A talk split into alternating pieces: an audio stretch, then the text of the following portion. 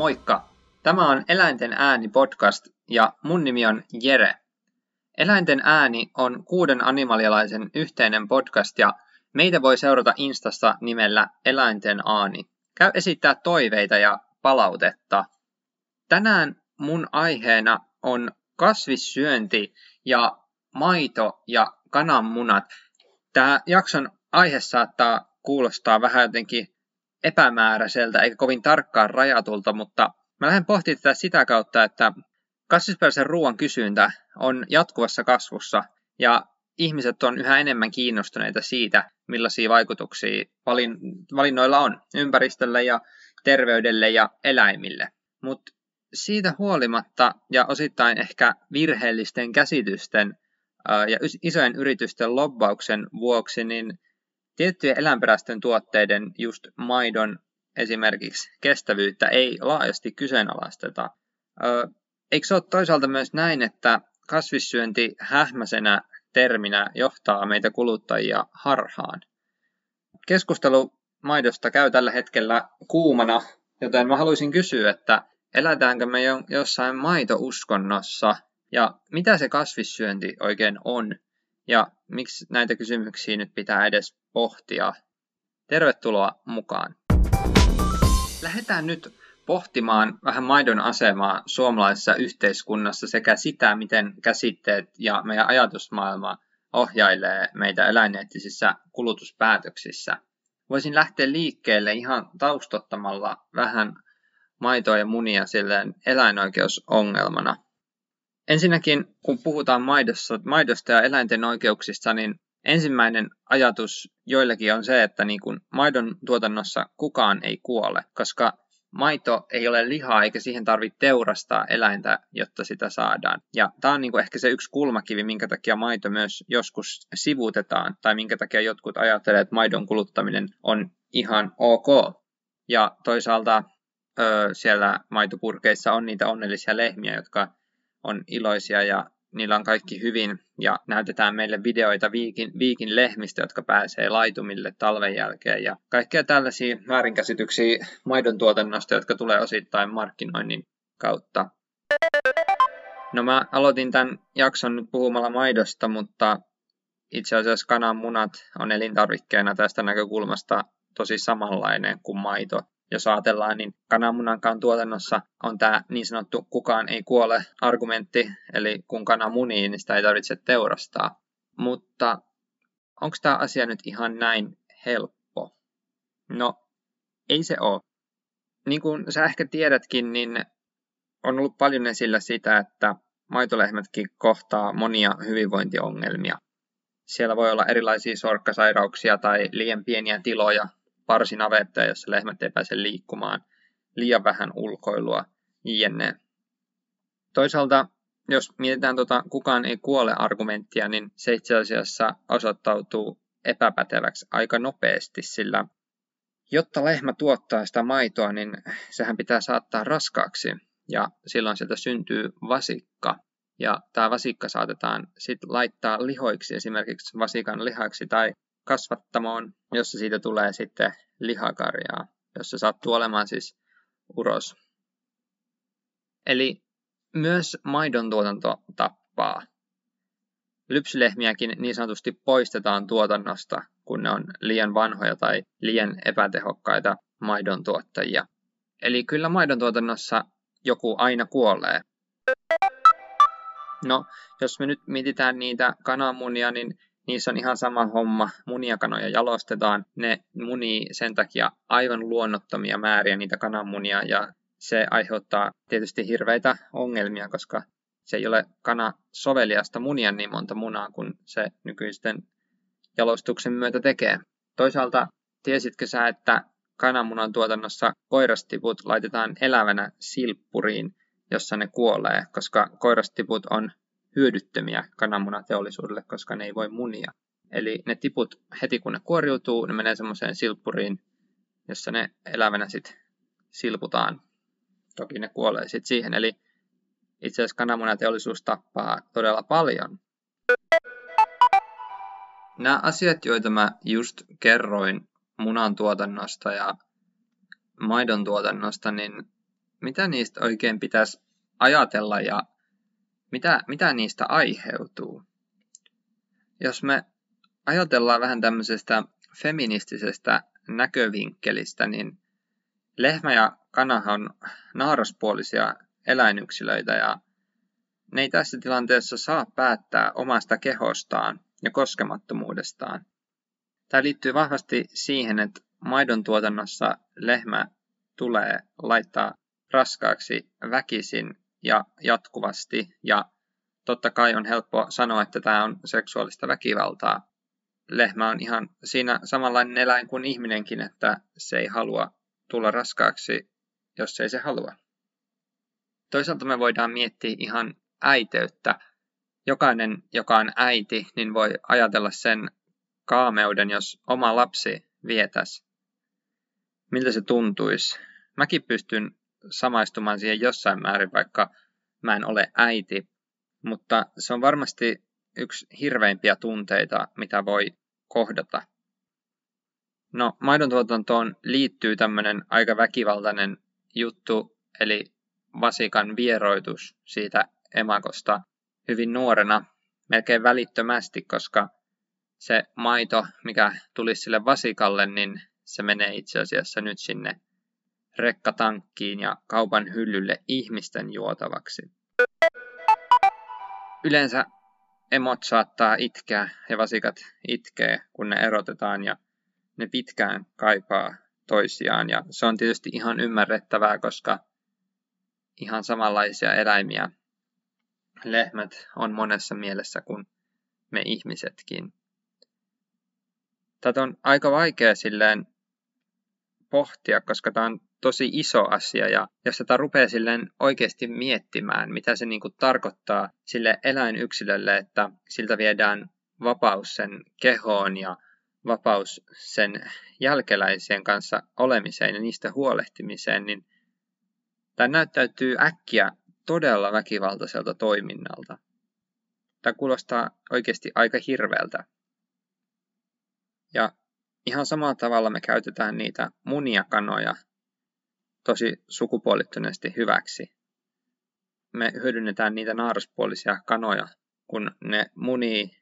Ja sitten toisaalta, mikä irvokasta, niin me laitetaan ne miespuoliset sinne silppuriin. Ja mä haluaisin niin kysyä, että niin kuin, voiko feminismi rajautua vain ihmisiin, vai voisiko tämä niin kuin myös liittyä eläimiin? Ja totta kai se liittyy.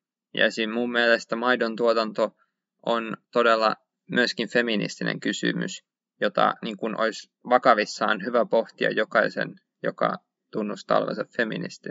Mutta sitten taas toisaalta, onko tämä väkivalta samalla tavalla sukupuolittunutta kuin ihmisten maailmassa? Koska kuten mä sanoin, niin myös esimerkiksi ne poikapuoliset tiput kokee väkivaltaa, tai lihan tuotannossa eläimet kokee väkivaltaa sukupuolesta huolimatta.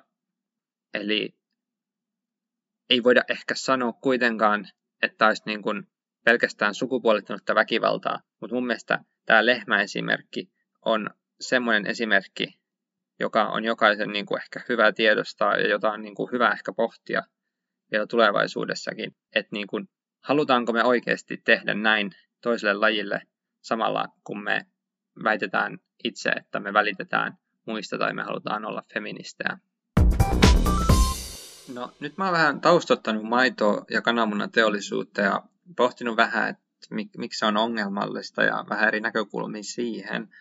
Mutta nyt oikeastaan se pääjuttu, minkä takia mä edes puhun näistä asioista, niin on kasvissyönti.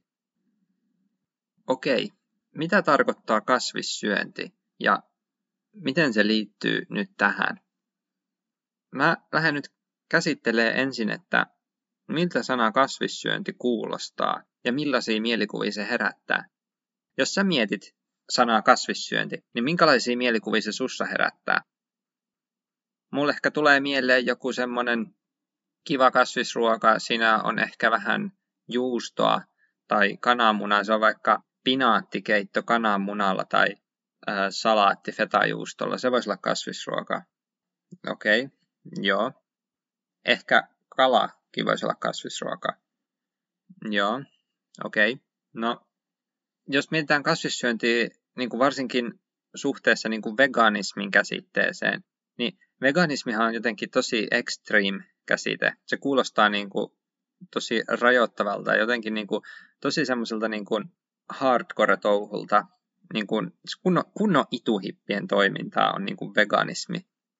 Ja jos mietitään niin kuin ihan tieteellistä kirjallisuutta, mitä vaikka ravitsemustieteessä näistä asioista puhutaan, niin ää, siellä mainitaan, että vegetarian on kasvissyöjä, niin kuin englanniksi, mutta sitten vegaani on strict vegetarian, eli tämmöinen niin, niin sanottu tiukka kasvissyöjä. Eli jo tuolta tieteellisestä kirjallisuudestakin tulee niin kuin, niin kuin tiukkuus jotenkin siihen, että se on hyvin ehdotonta, hyvin rajattua ja niin kuin, jotenkin tiukkapipoista hommaa. No, jos me nyt keskitytään vaan ruokavalioon ja unohdetaan kaikki muut aspektit, mitä veganismiin liittyy, vaikka se, että ei käydä eläintarhoissa eikä osteta nahkatuotteita, niin kasvissyönti on paljon kuvaavampi sana mun mielestä kuin veganismi, koska kasvissyönti, sehän on niin kuin todella yksinkertaista. Kasvissyöjä syö kasviksia. Kasvissyönti on kasvisten syömistä. Mutta jos joku sanoo, että on vegaani, niin mitä, mitä se, mikä se on? Ei se tarkoita niin kuin mitään. Se on vegaani, okei, okay, joku hippi. Mutta niin ei se tarkoita mitään. Kasvissyönti on tosi helppo sana ja se on niin kuin tosi kuvaava. Ei siinä ole niin kuin mitään vaikeaa. No, minkä ihmeen takia meitä sitten kasvisruoka-käsite sisältää maitoa ja munia? Kuten mä tuossa äsken sanoin, niin ihan hyvin jossain kouluruokalassa kasvisruoka voi olla joku juustogratiini, juustokasvisgratiini tai se pinaattikeitto sillä kananmunalla. No, miten se edes voi se kasvisruoka sisältää jotain eläinperäisiä tuotteita? Niin tässä on nyt se kysymys. Palataan takaisin siihen ajatusmaailmaan tuolta jakson alusta, että niin kuin kananmunan ja maidon tuotannossa kukaan ei kuole. Jotenkin tämä on nyt se niin kuin avainkysymys, koska kasvisruoassa on nyt sisällytetty maito ja muna, eikä esimerkiksi lihaa. Niin tämä nyt näyttäytyy jotenkin sille, että onko eläimen kuolema vaatimus sille, että jokin on ei-kasvisruokaa. Eli liha ei ole kasvisruokaa, koska eläin on siinä kuollut.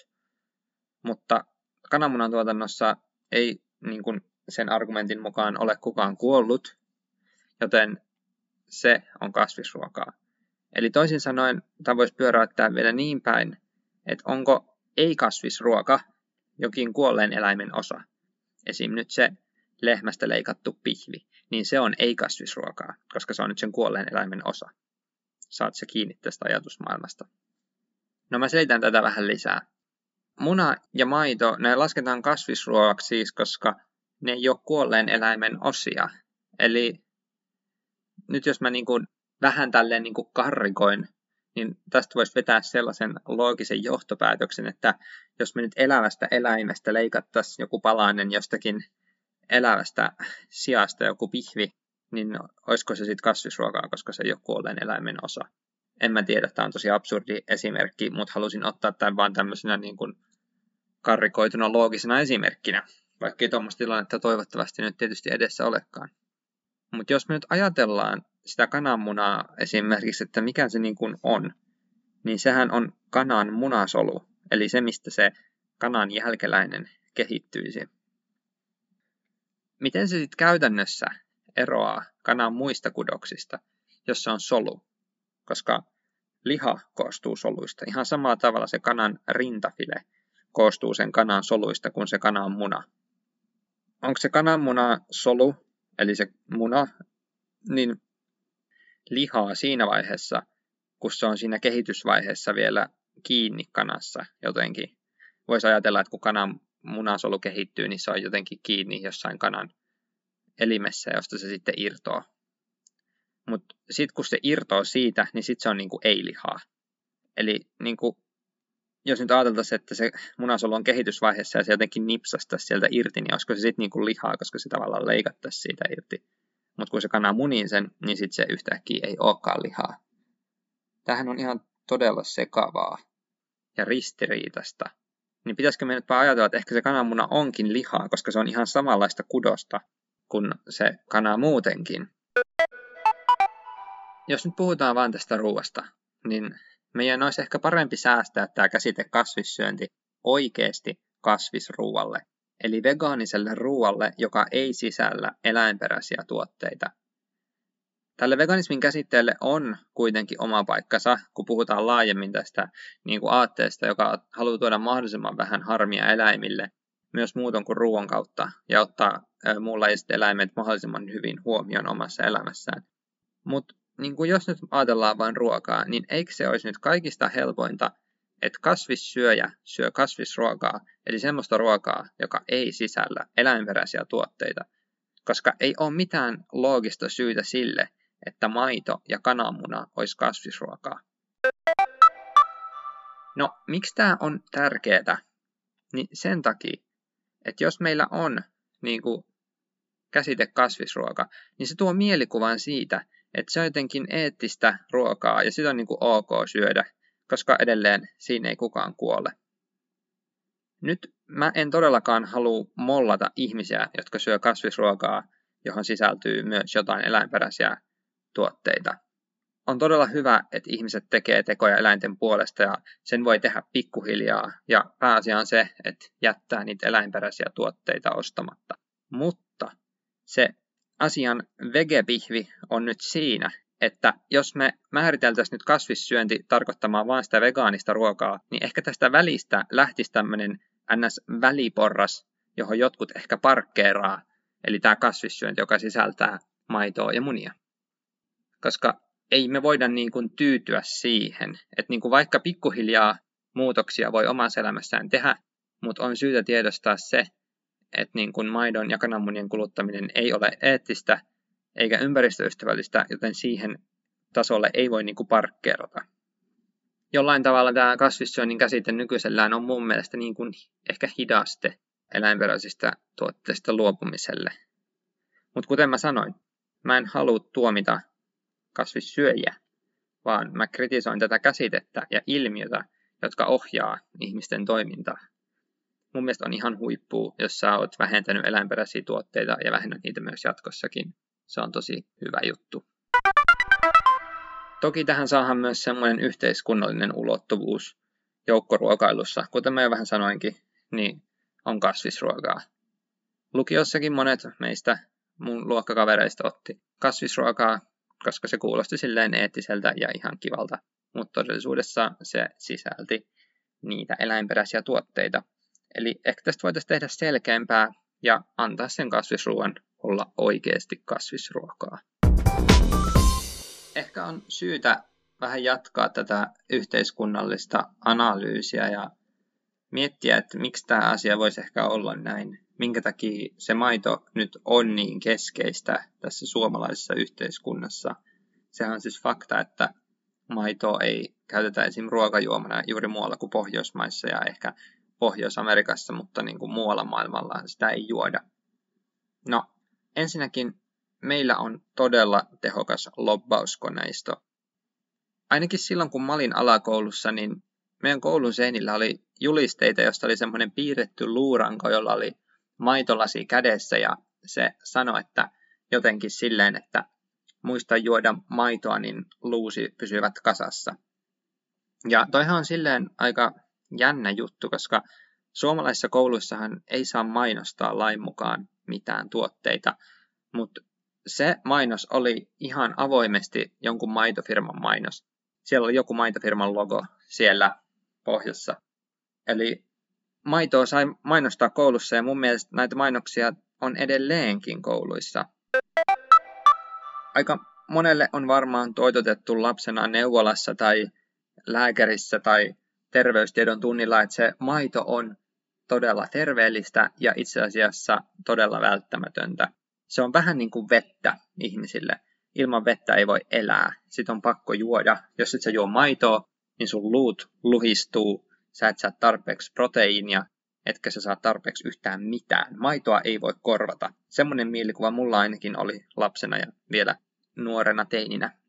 Toisaalta meillä on ollut tässä meneillään tämmöinen fitnessbuumi ja maidosta on tullut semmoinen proteiinipommituote ja siitä on luotu nyt semmoinen kuva, että sitä tarvitaan, jotta lihakset voi kasvaa. Ja tottahan se on. Onhan maidossa proteiinia ja onhan siinä kalsiumia. Mutta onko se välttämättä terveellistä, niin tutkimus on siitä kyllä montaa mieltä. Ja eettistä se ei varmasti ole. Ja ihan varmaa on myös se, että maidon pystyy korvaamaan omassa ruokavaliossa tosi helposti. Eläintuotantojaksossa vähän jo Valon kanssa pohdittiin sitä niin kuin eläintuotteiden yhteiskunnallista asemaa, mutta se tulee maidonkin kohdalla tosi hyvin esiin, koska esim. tuolla liikenneasemilla joskus on törmännyt sellaiseen, että kahvimaidoista se kauramaito tai joku muu kasvipohjainen maito, niin se on laitettu sinne tiskin alle ja sitä pitää erikseen pyytää. Ja sitten kun kysyy, että minkä takia se on sillä tiskin alla, että minkä takia se ei ole siinä esillä, niin kuin niiden muiden maitojen kanssa, niin vastauksessa on tullut, että jotkut yleensä miehet saattaa suuttua siitä, että ne vahingossa kaataa sitä kauramaitoa. Eli se saattaa nolottaa. Jos sä lainausmerkeissä jäät kiinni siitä, että sä laitoit kahviin kauramaitoa, niin sut voidaan leimata jotenkin herkäksi, koska semmoinen miehinen toksinen miehisyys ehkä paremminkin, niin sillä on tosi tärkeää tämmöiset tietynlaiset rutiinit, ehkä rituaalit, joilla pitää osoittaa se äijämäisyys. Ja kauramaito ei selvästikään kuulu siihen, koska se on semmoista ituhippien litkua ja sitä ei tosi miehet juo. Siis tämä on tosi mielenkiintoista, miten oma identiteetti pystyy rakentumaan sen ruuan kautta. Ja tietysti myös tosi ikävää, että se liittyy tämmöisiin ikäviin ilmiöihin, koska toksiseen maskuliinisuuteen nyt liittyy moniin muitakin ongelmia. Ja taas me liikutaan siellä feminismin aatteessa tai suuntauksessa, mutta varsinkin tällaiset asiat, että me ei voida niin kuin, luopua eläinperäisistä tuotteista, koska se olisi jotenkin liian tunteellista tai liian herkkää miehille, niin se on kyllä niin kuin todella ikävää ja ehkä jopa vaarallista, jos siihen lähtee liikaa mukaan. Me ollaan ihmisiä, me halutaan pysyä mukavuusalueellamme. Me ollaan lapsesta asti syöty sitä juustovoileipää ja se maistuu hyvältä. Olen mäkin syönyt lapsena juustoa. Yleensä kun ihmisiltä kysyy, että minkä takia sä et voisi olla vegaani, niin ne sanoo, että kyllä mä voisin olla vegaani, mutta juustosta en pysty luopumaan. Juusto on niin hyvää. Okei. Okay. Mitä sille voitaisiin tehdä? Voisiko sen korvata vegejuustolla? Voisiko itsensä totuttaa johonkin muuhun? Pitäisikö kokeilla jotain uutta ja ehkä niin kuin vaan hypätä tuntemattomaan ja löytää joku korvike sille? Omalla mukavuusalueella voi olla joskus ihan terveellistä pysyä, mutta joskus sieltä on myös todella tervettä lähteä vähän ulos. Ja kun me mietitään eläinten asemaa, niin aika monen ihmisen pitäisi uskaltaa vähän käydä siellä oman mukavuusalueen ulkopuolella. Ja kyllä mä sanon, että vegejuustot on tosi hyvin myös. No Suomi on maitolobbarien maa, mutta toisaalta Suomi on myös maa, maapallolla, joka kärsii ympäristökriisiä. Ja varsinkin niin kuin ilmastonmuutoksen kannalta maidon tuotanto on ongelmallista, niin kuin kaikki muukin eläintuotanto. Nyt on tullut kaikkia kampanjoita, että maitofirmat haluaa tehdä hiilineutraalia maitoa vuoteen 2025 tai 2030 mennessä, mutta sehän on niinku hölmöläisten hommaa. Mä en tiedä, ootko lukenut semmoista kirjaa kuin Hölmöläisten tarinoita. Mä luin sitä pienenä, mutta ne on tosi hauskoja. Ne tekee kaikkea sellaista vähän hölmöä, jos ei ole mitään järkeä ja minkä lopputulos on yleensä ihan nolla. Ja tämmönen, että jos me ruvetaan tekemään maidosta hiilineutraalia, niin se on kyllä ihan yhtä lailla höpönpöppöä. Me mennään ihan väärään suuntaan.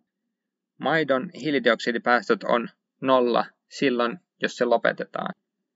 Yleensä näihin tällaisiin hiilineutraalisuusjuttuihin myös liittyy eläinten kannalta tosi ikäviä juttuja. Saattaa olla lisää jalostusta tai kaikenlaisia viritelmiä, joilla sitä metaania yritetään kiertää tai kerätä tai, tai sit voi olla, että liikkumista rajoitetaan.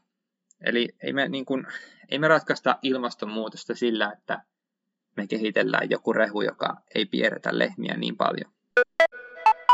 Toisaalta jos me katsotaan tätä nyt ihan todella isosta kuvasta, niin me päästäisiin niin paljon helpommalla, kun me aloitettaisiin nyt se meidän eläinsuhteen tervettäminen. Se, että me nähtäis muunlaiset eläimet yksilöinä, jotka on eläinlajeja siinä, missä ihminenkin on eläin. Sitä kautta me pystyttäisiin ehkä pääsemään eroon lihantuotannosta, joka on myös yksi merkittävimpiä ilmastovihollisia. Tämä on niin kuin paljon suurempi ongelma kuin joku lehmän jalostuminen hiilineutraaliksi tai rehun tekeminen päästöttömäksi. Tämä on tosi lyhytnäköistä, ja jos ajatellaan yrityksiä ja miten yritykset toimii, niin yritykset haluaa tehdä voittoa, niin eikö nyt kannattaisi niin kuin maitofirmat, hei, jos siellä joku kuuntelee maitofirmasta tätä, niin innovoikaa kasviperäiseen. Silleenhän yritykset toimii, että kun markkinaympäristö muuttuu, niin nekin muuttuu. Tulee uusia tuotteita, joita kuluttajat haluaa, ja sitä kautta saadaan aikaan myös positiivista muutosta eläimille ja ilmastolle. Mä toivon, että joku suomalainen iso maitofirma lähtisi nyt ihan todella rohkeasti ajamaan kasviperäistä tuotesarjaa, paljon isompaa ja paljon laajempaa kuin mitä nämä nykyiset on, ja rupeisi myös karsimaan niitä perinteisiä maitopohjaisia tuotteita. Muutos on tulossa, ja mä kyllä uskaltaisin ennustaa, että tässä niin kuin 5-10 vuoden akselilla niin maidon kulutus alkaa kyllä vähenemään ja ihmiset alkaa käyttämään niitä kasviperäisiä tuotteita, niin se, joka nyt innovoi niihin, joka nyt satsaa niihin ja rakentaa niille infrastruktuurin, niin se on kyllä tulevaisuuden voittaja. Kiitos tosi paljon, että kuuntelit ja olit mukana tässä jaksossa. Mä toivon, että sä sait tästä jotain uusia näkökulmia siihen, että miksi maito on esimerkiksi eläinoikeusongelma ja minkä takia kasvissyönti terminä ei ole kovin hyvä. Muista käydä ottaa haltuun meidän Instagram eläinten aani ja laita siellä jotain kommenttia tai kysymyksiä tästä jaksosta, jos joku jäi vaivaamaan. Tähän loppuun otetaan vielä päivän eläinfakta. Tiedättekö te sen kännikalan nimeltä ruutana? Sitä sanotaan kännikalaksi sen takia, koska se joskus siellä merenpohjassa hapettamissa oloissa tuottaa energiaa sillä tavalla, että sen lopputuotteena syntyy alkoholia, jota se sitten erittää siihen veteen. No, koko Itämeri ei ole kohta kiljua sen takia, mutta tutkijat on laskenut, että 200 päivässä ruutana tuottaa tuopillisen noin 4 prosenttista alkoholia. Eli kyllä siinä pikkukaloilla on varmasti ihan hyvät bileet sen ympärillä. Siinä oli päivän eläinfakta. Tätä podcastia rahoittaa Euroopan solidaarisuusjoukot, joista löydät myös lisätietoa meidän Instasta. Moikka!